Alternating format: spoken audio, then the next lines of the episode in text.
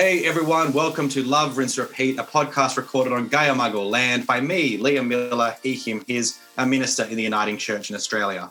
Love, Rinse, Repeat is uh, warmly uh, supported by Uniting Mission and Education. And uh, if you want to check out more about what they've got going on, including their upcoming Preach Fest, check out the notes below.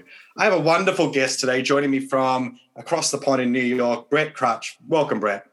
Thank you so much for having me. It's great to get to talk to you today. Yeah, I'm really excited to, to get into this conversation. For those who don't know, Brett is a scholar of religion at New York's New York University's Center for Religion and Media, where he serves as editor of The Revealer, a monthly online magazine about religion and society. He is an expert on religion and LGBTQ history and is the author of Dying to Be Normal Gay Martyrs and the Transformation of American Sexual Politics from Oxford University Press. Uh, and, and, the book was actually a 2020 Lambda Literary Award finalist for Best LGBTQ Nonfiction Book of the Year. So I'm really excited to talk about Dying to Be Normal. I was just saying to Brett before, I've really been loving uh, reading it. It's, it's, it's, uh, yeah. So I'm just curious, I guess, uh, for those who don't know anything about the book, it's kind of a, the book highlights you right through how through the process of commemoration, secular gay activists deployed Protestant Christian ideals to present gays as similar to upstanding heterosexuals and therefore as deserving of equal rights. Uh, it illuminates how religion contributed to the mainstreaming of gays through this, you know, use of, of turning particular figures um, into into these martyrs. So, just giving people the broad strokes of, I guess, how you came to be interested in this idea, um, how you kind of was it a pattern you started to think about noticing, and then were like, let's see if this actually this this holds, or um, yeah, how did that kind of process come about? And just you know, then the, just a bit of that spiel of the book as a general sure, beginning. Sure. Well, thank you for your kind words about the book. I appreciate it. Um, so I was doing my PhD in religion and uh, was working on a very different topic about uh, queer Orthodox Jews. And um, the in the United States, there was a college student, a freshman who committed suicide, a gay college student who committed suicide by the name of Tyler Clementi. And one of the things that followed from that was an internet campaign called It Gets Better that some people may remember. It was started by um, the sex columnist Dan Savage and his husband, Terry Miller. And the message of it, which was incredibly popular, so lots of heterosexual people got involved, including President Obama, lots of celebrities. The message to LGBTQ adolescents was uh, we know life might be bad, but stick it out and we promise you it will get better because it got better for us. And I, in spite of its popularity, I found that message troubling, confusing to make this um, declaration that for everyone life improves. Worry not about the traumas you're going through now. It will all just somehow, something will happen that will magically make adulthood great for all queer people.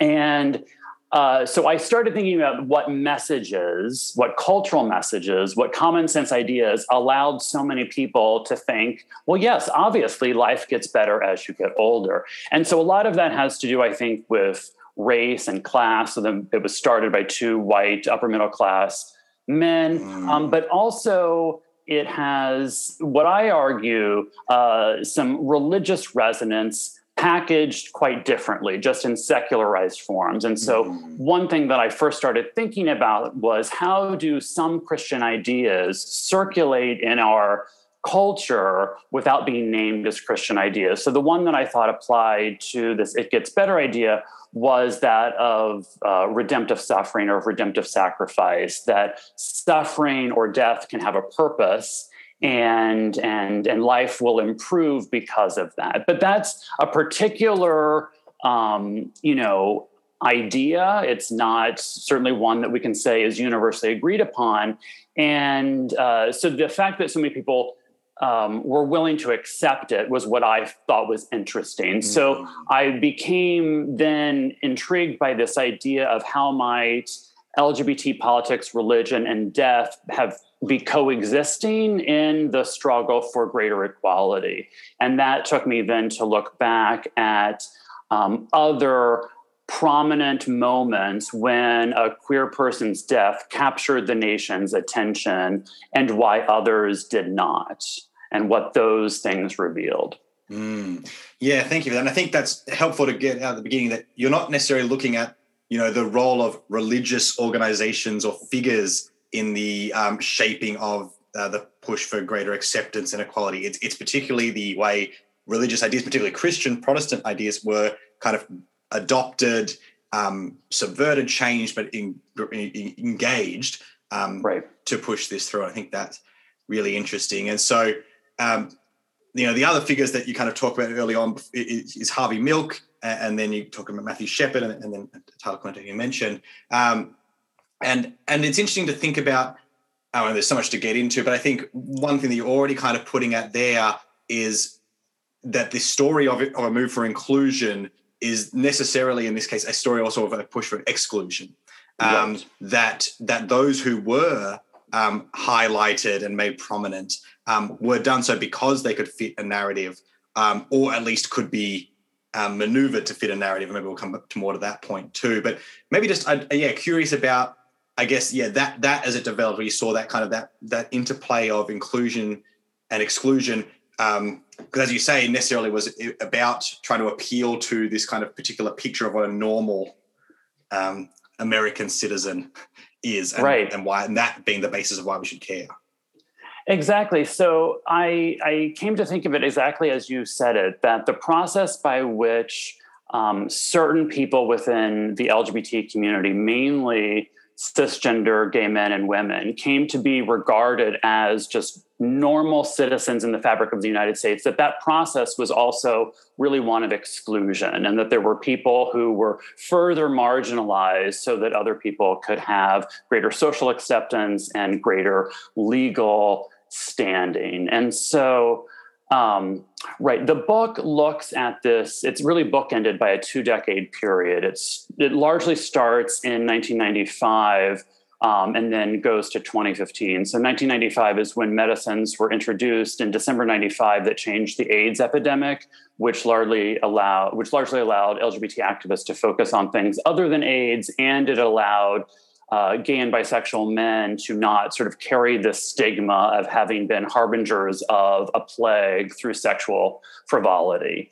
Uh, and then in 2015 is when same sex marriage became legal throughout the United States. Uh, and then the book's epilogue looks at um, the 2016 Pulse nightclub shooting, which was the greatest uh, mass murder of LGBT people in the country's history. And what's notable about that is that it's really the first time where there was national recognition and mourning of queer people of color, that there had mm-hmm. been attempts earlier by activists to turn people into someone like a Matthew Shepard or a Harvey Milk, you mentioned, but those attempts largely never reached the same level of prominence mm. um, that these overwhelmingly white, overwhelmingly gender normative, um, overwhelmingly Christian, or in the case of Harvey Milk, who was Jewish, made to look like he was Christian.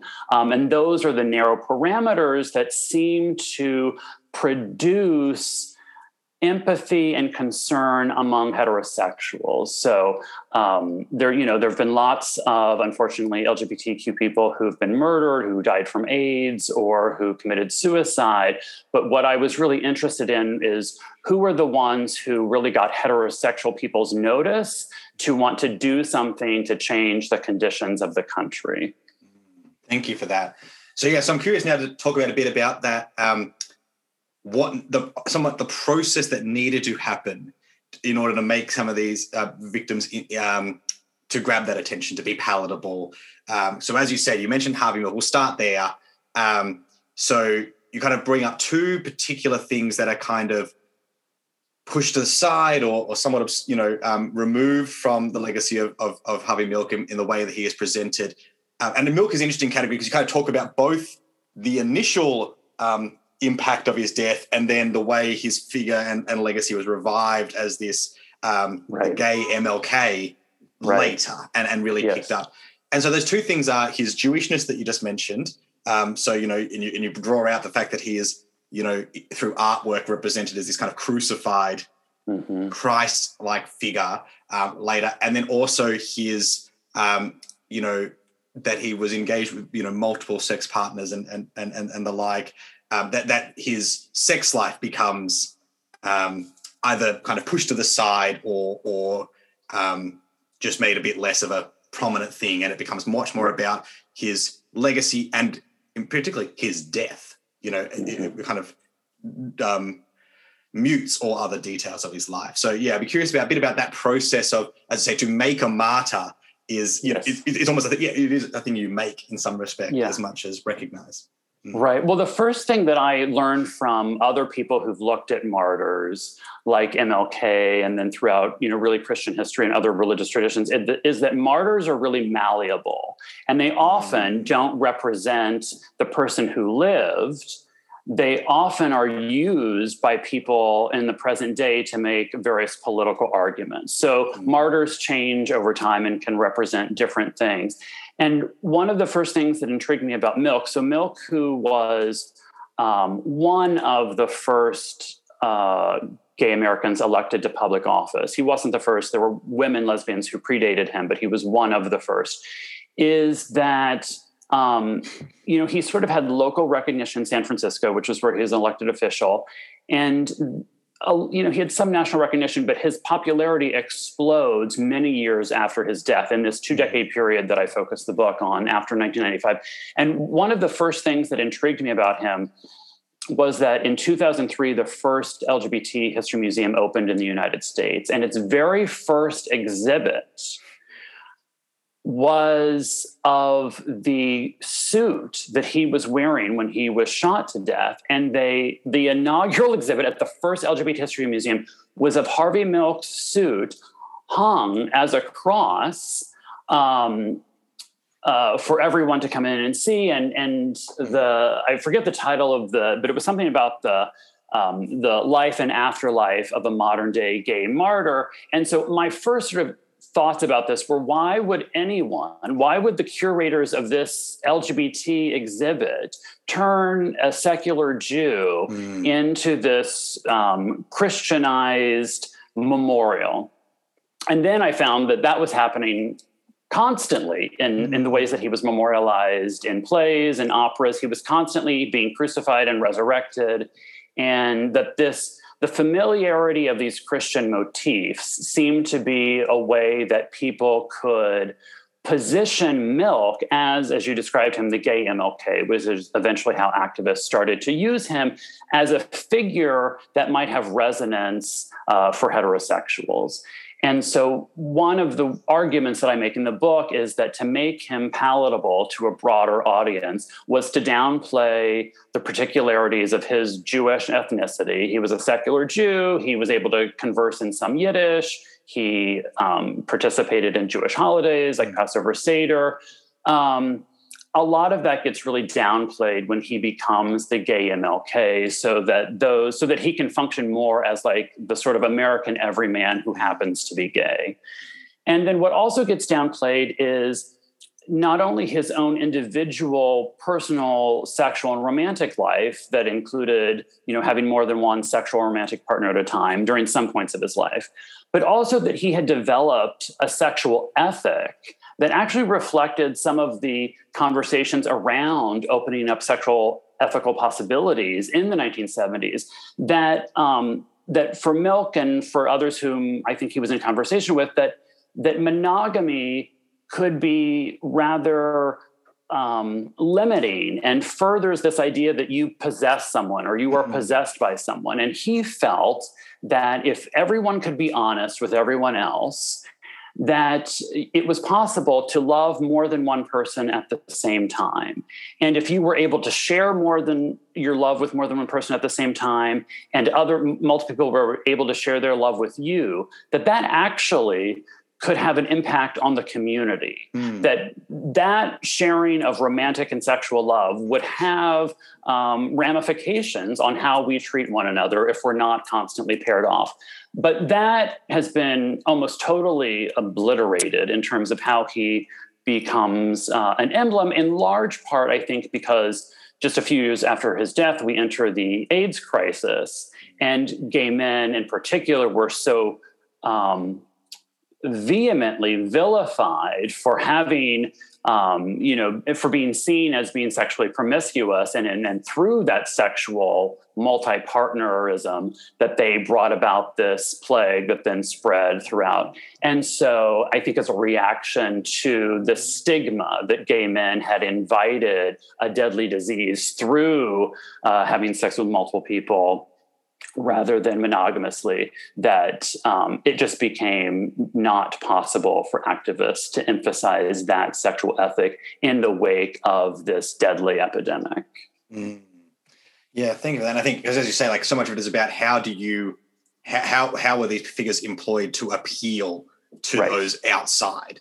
Um, right. And as you say, you know, about a few of the figures in the book, it's, it's kind of pointed out that it's like look, if it weren't for one aspect of their identity, they would be embraced. You would, they would be the person you would, you know, love to have in your life and as a friend or a son or, a, right. and it's this right. one, it's one thing um, that we're asking, you know, and, and, but that obviously means you have to then show, you know, that everything else looks like how you expect it to look or would right. want it to. Yes. Yeah. Yes. I think that's, um, you were, you were talking then about like, you know, so yeah, obviously the the AIDS crisis and, and the stigma and, and and the shadow that that casts obviously informs so much of this. And it's interesting, like to stay with Milk, but also I guess kind of moving towards Shepard in some way, the way that their deaths um, could be kind of held up as um, they were in no way responsible for their deaths. Mm-hmm. Right? They someone mm-hmm. beyond them came and and killed them. Um, whereas you know the the language around those who were dying from AIDS was, you know, that they are in some ways because of this lifestyle responsible. Right. You know, right. um, so I guess yeah, in, interesting to, to, to, talk a little about that about and, and and the way I guess that that somehow do you feel that then somehow confirmed or at least gave credence to that notion then that there were some deaths yes that were um, people had more responsibility for compared to these ones, you know, by upholding those ones, by centering those ones, you are in some ways um, giving credence to the voices that are saying it mm. about the other community. Right. I mean, your point is exactly right that in order to be revered as a martyr, it certainly seems that one has to be considered innocent. And mm. again, these parameters for innocence are actually quite troubling if we want to have, you know, an embrace of a, of a diverse society. And so you know, so Harvey Milk, he was very clearly murdered alongside the mayor of San Francisco. Um, and then we enter the AIDS crisis, and in spite of um, the in all and we don't know the numbers exactly because so many people were not out at the time. Aids outed many people but the stats in the united states are that between 1981 and 1995 somewhere between 90 to 100000 gay and bisexual and trans americans died out of about of a total of 350000 in that first 15 years. And there wasn't a queer aids martyr. Uh, the person who was most regarded as the AIDS martyr was this teenage white uh, Christian adolescent um, by the name of Ryan White. I mean, his last name was literally White. And um, he was a hemophiliac. So he had gotten uh, HIV from a blood transfusion.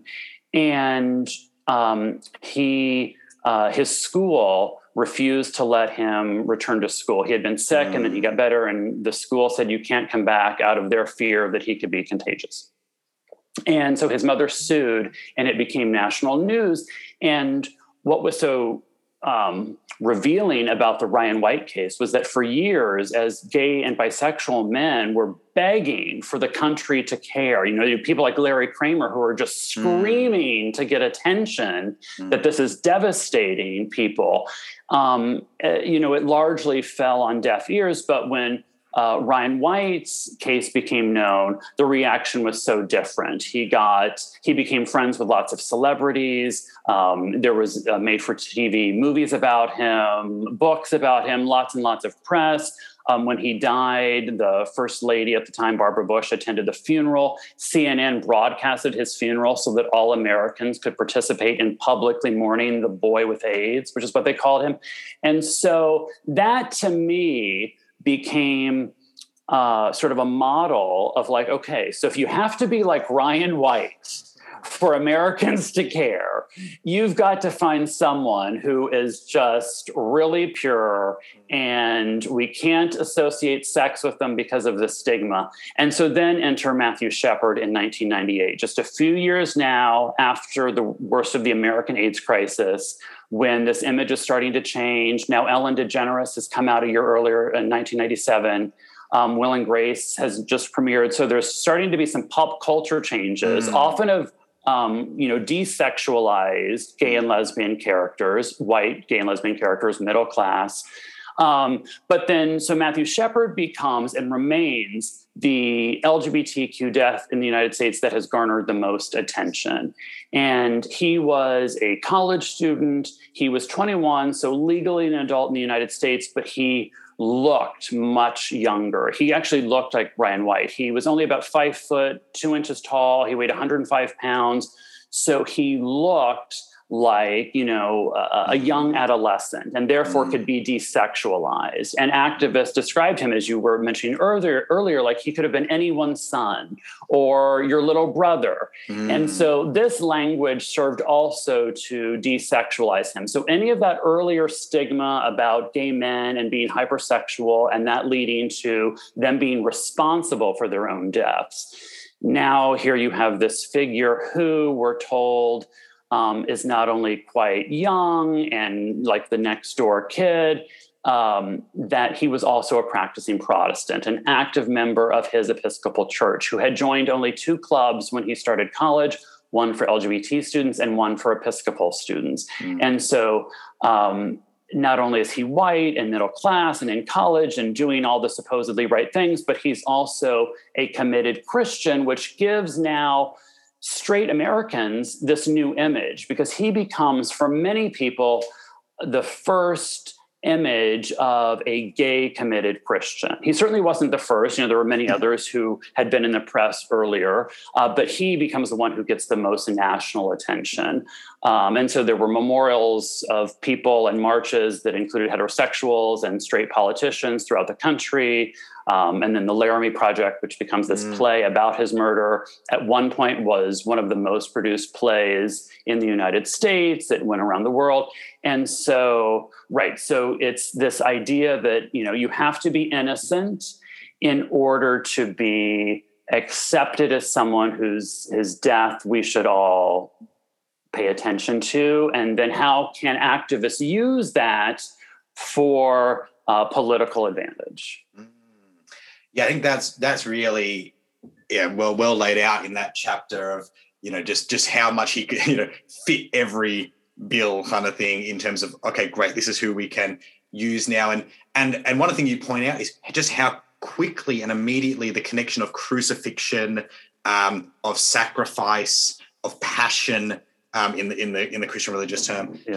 um, you know became like that wasn't something that, that was happening very quickly um, right. and so much so that you kind of talk about how quickly people and, and i was thinking about this what you know because i think i was introduced to, to matthew Shepard through the seeing the laramie project um, yeah. you know just a decade or more ago um, and you know but just how many people think about him being actually tied up in a in a, in a crucified pose right, right? that that right. becomes the, the image even though he was actually in, in like a handcuffed pose but yes, it was it was so, interesting just that that wasn't even something that like slowly built in, but was kind of seized upon immediately. And so I guess I want to kind of go think about that aspect of the linking of his death to Jesus. You also talk about Terrence McNally and, and Tony Kushner as playwrights who also make this connection of Christ and Matthew Shepard as brothers, kin, you know, tied yes. through this experience. Yes. And so I guess the effect that you start to do then is that you know, when, by making this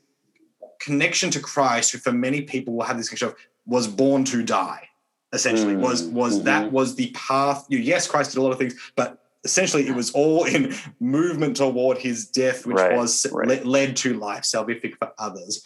And so, I'm making that, then there's you know a claim being made that this death has has meaning and a particular mm-hmm. kind of mm-hmm. meaning has significance, and almost in some way needed to happen in in, in mm-hmm. some way. And I guess that mm-hmm. there's a problematic, more that is kind of problematic in, in way both that it takes away someone's actual life to make it about something more. Um, yeah, and just I'm just curious about how how you see that all playing a part in you know that that danger of almost ascribing a meaning because you, you talk about it a bit with Milk too that there's you know a documentary made about him which starts with the death. So again, it's like mm-hmm. everything you're about to see about his life is about coming to this point. Mm-hmm. Um, because I know that's something even within Christian theological circles that people sometimes say maybe we should think about the Jesus ah, thing differently. Yeah, but yeah. Um, yeah, but just about that with with with Matthew Shepard in particular, that that immediate kind of kind of consuming the whole act into this um, image of sacrifice. Right, and it it we have no idea if he wanted to be an icon or mm. used for any sort of political things. And I say that with some trepidation because his mother has done lots of work for LGBT equality. And I think she may have had a sense of what he would want or not, but we don't actually know.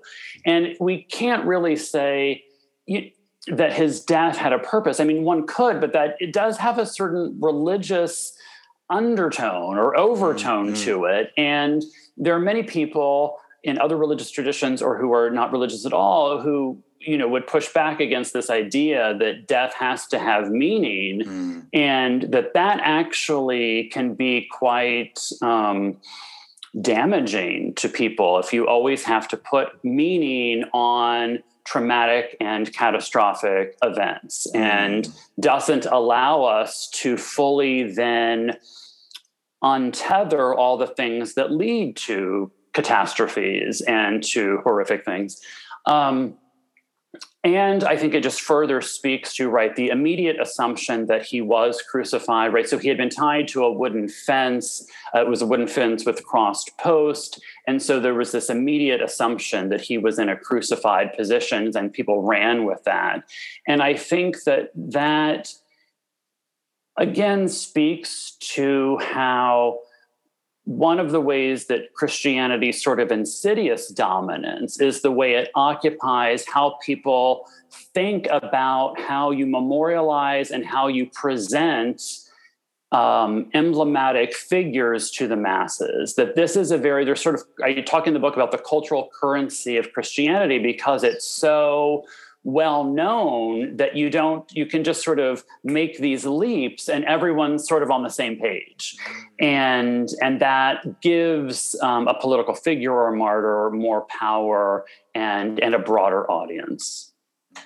Yes yes thank you. I think you're right that you know it kind of is that um, testament to that power that you know th- this whole book exists, right? Like, like that, that, this move happened because people felt that you could make this appeal, um, and even for those who aren't Christian or, or, whatever, would would resonate with it, and that it would have an, an impact.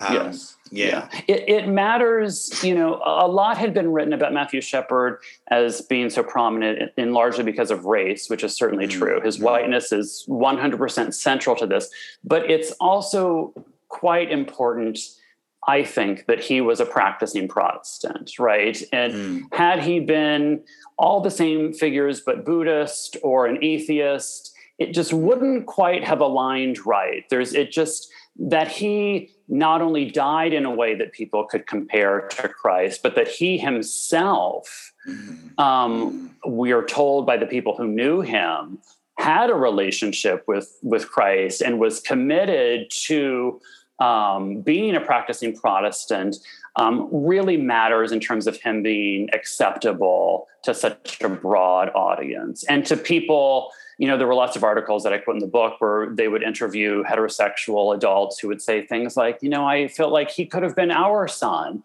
And so for that to work, all of these things sort of had to either be a part of who he was or that he needed to be molded in a few ways to mm. to be to look that and and one of the things that i say i think i say in the book is that as time went on people started to question the matthew shepard story as it had been initially told to the public as activists and the people you mentioned um, presented it that, that that he could have been killed not because he was gay, but because there might have been an issue involved with drug dealing gone awry or something else.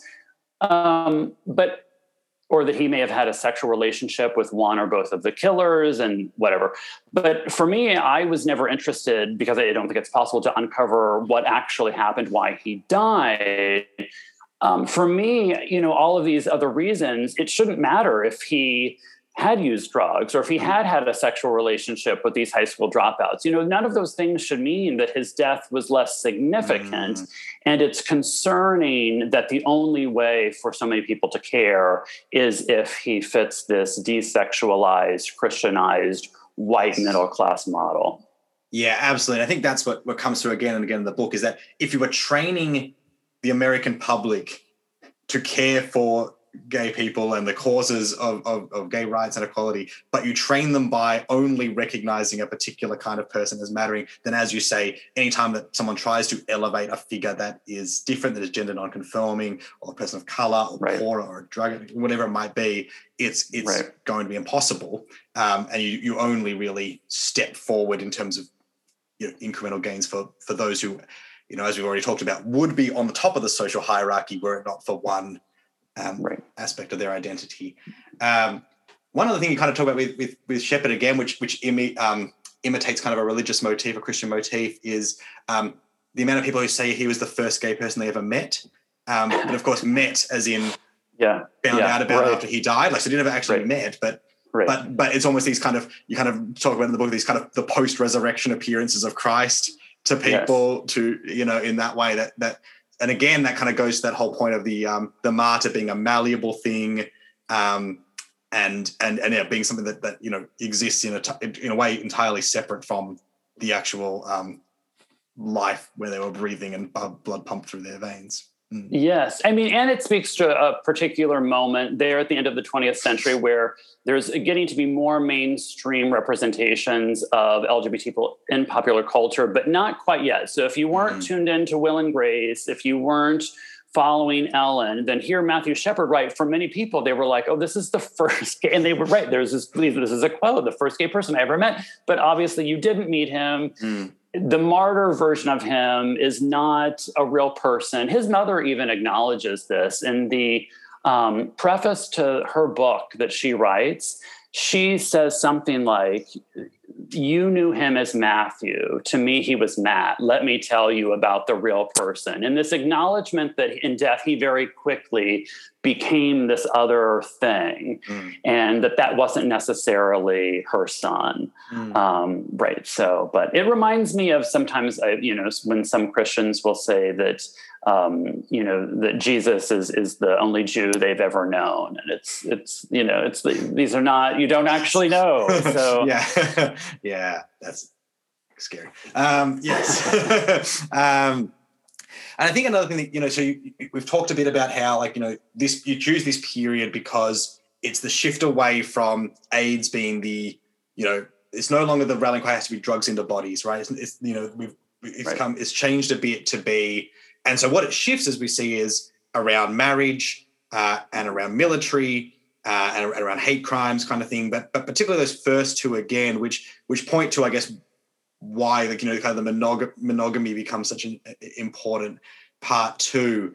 Um, and so again, I was uh, curious about like you know your your thoughts on as you're looking at this whole project and and, and the different figures about how because um, there's been definitely been a, a, fair bit of critique around the the singular focus almost around marriage equality, right. um, and that's been the same in Australia. Like I went to a um, an event held with some of the original people who marched in the first Mardi Gras here when it was a riot before it was a uh, pride parade kind of thing. Yeah, yeah. And, and, they kind of talk, you know, they're, they're all sort of 68 and they were young then. So what they're maybe 50s, 60s kind of now. And kind of all talking about like, you know, marriage was just not the thing we were caring about at all. Um, yeah. But, you know, and, and, to varying degrees, some were like, but you got to support the kids. And others were like, and we still don't think, you know, it, it varied right. within. But, right. um, but, you know, there's definitely been critique around that that becoming the singular focus and, and particularly the way that it again like the kind of the, the choosing of who gets martyred um, privileges and highlights certain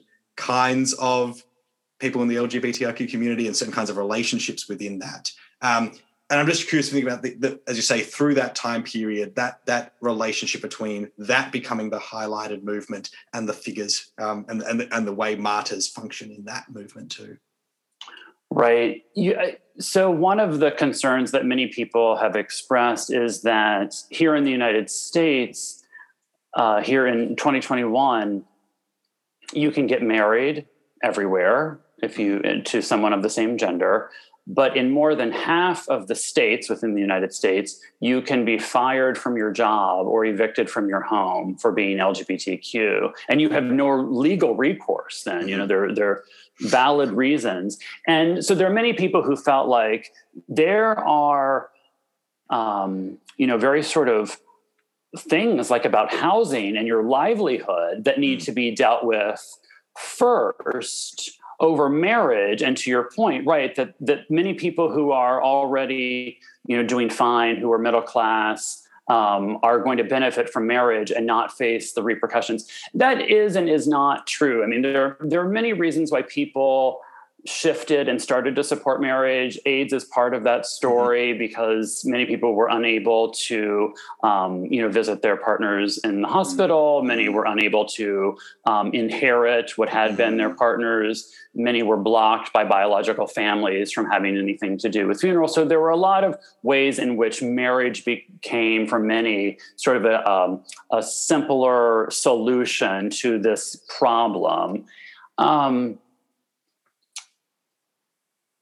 At the same time, the push for queer people to be married came with this associated expectation basically that everyone would promise to be monogamous mm-hmm. that if if marriage will be expanded to include two people of the same gender that we cannot open pandora's box and allow anyone to speak publicly about a marriage that involves any type of sexual relationship with more than two people and you know, obviously, this is a it's sort of like a public secret that heterosexuals have also not you know yeah. adhered to monogamy in lots of different ways. It's often you know men are given more leeway, or mm. you know, or um, and a lot of sexual regu- regulations are focused more on on women and what women have to do. Um, but now the the burden of all of this was uh, largely placed on on queer people to promise that they would be monogamous, and so this in terms terms of the martyrs, so this is, of course, as we talked about with Harvey Milk, why his sexual ethic had to be rewritten. Um, mm. Then you have Matthew Shepard, who's now becomes a desexualized adolescent, who his image can be used for marriage, but he his sexual, you know, there's sort of mm. no representation of him as a sexual person. We're not told stories about him with boyfriends uh, etc. Yeah. And then the next figure that you know I mentioned in the book, Tyler Clementi, um, is a little more complicated because he uh, was said to have been outed by his roommate um, when he was having a sexual encounter in their college dorm room, and mm. the roommate had set up this camera to spy on him. So he was, um, you know, clearly someone who was queer and having sex. Uh, but by that point in 2010, mm-hmm. we've now moved along far enough that for many Americans, for many straight Americans, it seemed uh, within the realm of what's normal that a college student, gay or straight, mm. would engage in hookup culture, right? So college yeah. now, fun- you know, college functions as sort of liminal space where people aren't expected to adhere to only having one sexual partner. That it's like, and, and gay people got to be included in that, and it's sort of like you do that in college, and then you'll move on through these natural steps of adulthood and then you'll settle in a monogamous mm. marriage and so it was uh, so that that he, him being someone who sex was part of his story that that didn't affect him becoming uh, a martyr mm. uh, speaks to now a, a, broader cultural acceptance that uh, queer people in college are part of this idea that you're going to hook up with people probably and then you'll move on to appropriate monogamous marriages a little later mm and and, and with him, it's like it's like, and it was happening within his private space. We, we you know we all think exactly. we should have that there. It wasn't being flaunted or gaudy. You know, it was that right. that was yes. the betrayal. Um, you know that well, I wouldn't want that. You know, to be seen in my home. Yeah, um, I think that's really you know. Thank you for that. I think that's helpful. So.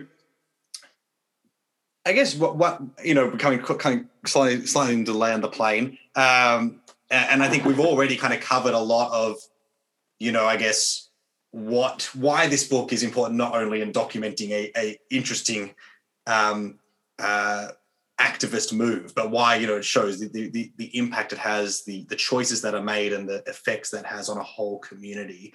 Um, I guess is there any kind of parting what you know you know as you're thinking as it moves outside of 2015 and going beyond and going forward, thoughts on the way.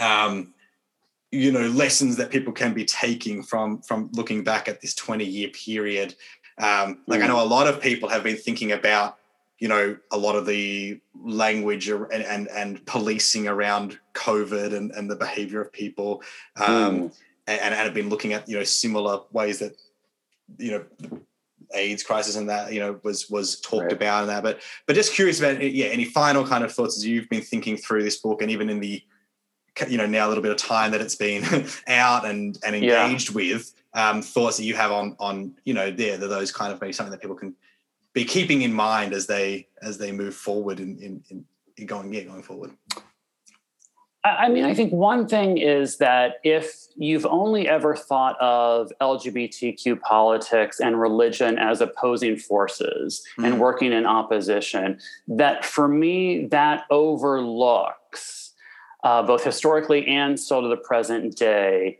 how religion has shaped so many of the parameters of who gets mm-hmm. to count as an acceptable citizen. And that certainly hasn't ended and it continues. And if we are always stuck in this binary of it's, you know, the religion, the religious people versus the queers, that that not only overlooks queer religious people, but it overlooks um, the power of so much of religion to still set the parameters of inclusion. And and that's and it's quite powerful. And in the united states context that so much of that is shaped by a, a certain type of protestant christianity. And if we don't want protestant christianity to be what delimits who's acceptable how our sex lives should be, if we want to think about more capacious, expansive forms of ethics and relationships, then we need to note um, how so much of this has framed uh, our political movements. Uh, and then I think the other thing is, you know, I have this one chapter on like sort of failed martyrs or attempts to mm. get people who were people of color or who were trans to become well known. And I think that that is a project that is is remains underway mm. and remains one that is quite complicated for you know for people to really care not only to care that for example trans women of color um, are are face threats of violence and actual violence routinely, but that if we only ever focus on death, this goes back to one of your earlier mm. questions, and how to make meaning of death, we also overlook all of the conditions of people who are living their daily lives that are not good and how we need to improve them. And it's those things that really need emphasis. And if we're always, so why I think it's important to, um, you know, make better known people of color, for people of color and trans people who've been, who've died, I'm always nervous about what the process when someone becomes a martyr and we only focus on death because mm-hmm. it's the daily lived life of particularly trans people and those who are non-binary and queer people of color that we have to address in lots of different areas from schooling to prisons to healthcare and that too easily gets overlooked if we just turn people into martyrs I think that's really helpful and goes back to kind of the very beginning of the book about the, you know, very beginning of our conversations about the it gets better because, you know, that's a very yeah. loaded assumption that it does that, um, that right. all gay people, as long as you stick in there, you'll get to participate fully in, in the, all the blessings and fruitfulness of this wonderful society in which we live. You know, like it, it becomes very yes, yes, yes, a, yes. A, a, lots of problematized assumptions there that only if you only live a little longer, you will live better. And it's like, well, as you said, not necessarily the case. Um, right. Right. Yeah. Uh, thank you for that and, and this wonderful conversation. I think folks, you know, we, we've kind of focused our conversation predominantly in the first couple of chapters today, uh, partly because you know you got to make choices when you're doing an interview, but also because folks, there's like huge amounts we haven't even talked about. You haven't even heard about reference to a chapter about failed martyrs. We haven't even discussed that except for that last bit. So do go and get the book, uh, you know, because it is it is a rich, wonderfully written. Um, really engaging and, and helpful book. And so I really encourage you to go check it out. Dying to be Normal, uh, out now with Oxford University Press. Uh, go and check it out. Uh, Brett, is there anything else you want to promote? How can people connect with you, your work, with The Revealer? Um, yeah, what, what else? Anything else you want to sure. promote at this moment? Sure, I'm on Twitter at Brett Krutzsch. And uh, yeah, so I'm the editor of an online monthly magazine called The Revealer uh, that looks at issues of religion and society, often how religion intersects with race, politics, and sexuality globally. Uh, and so um, people can go to therevealer.org. Great. Thank you for that. And uh, thank you very much for, for joining us today. And um, yeah, we'll see you all next week, folks. Thanks for thanks for coming on by.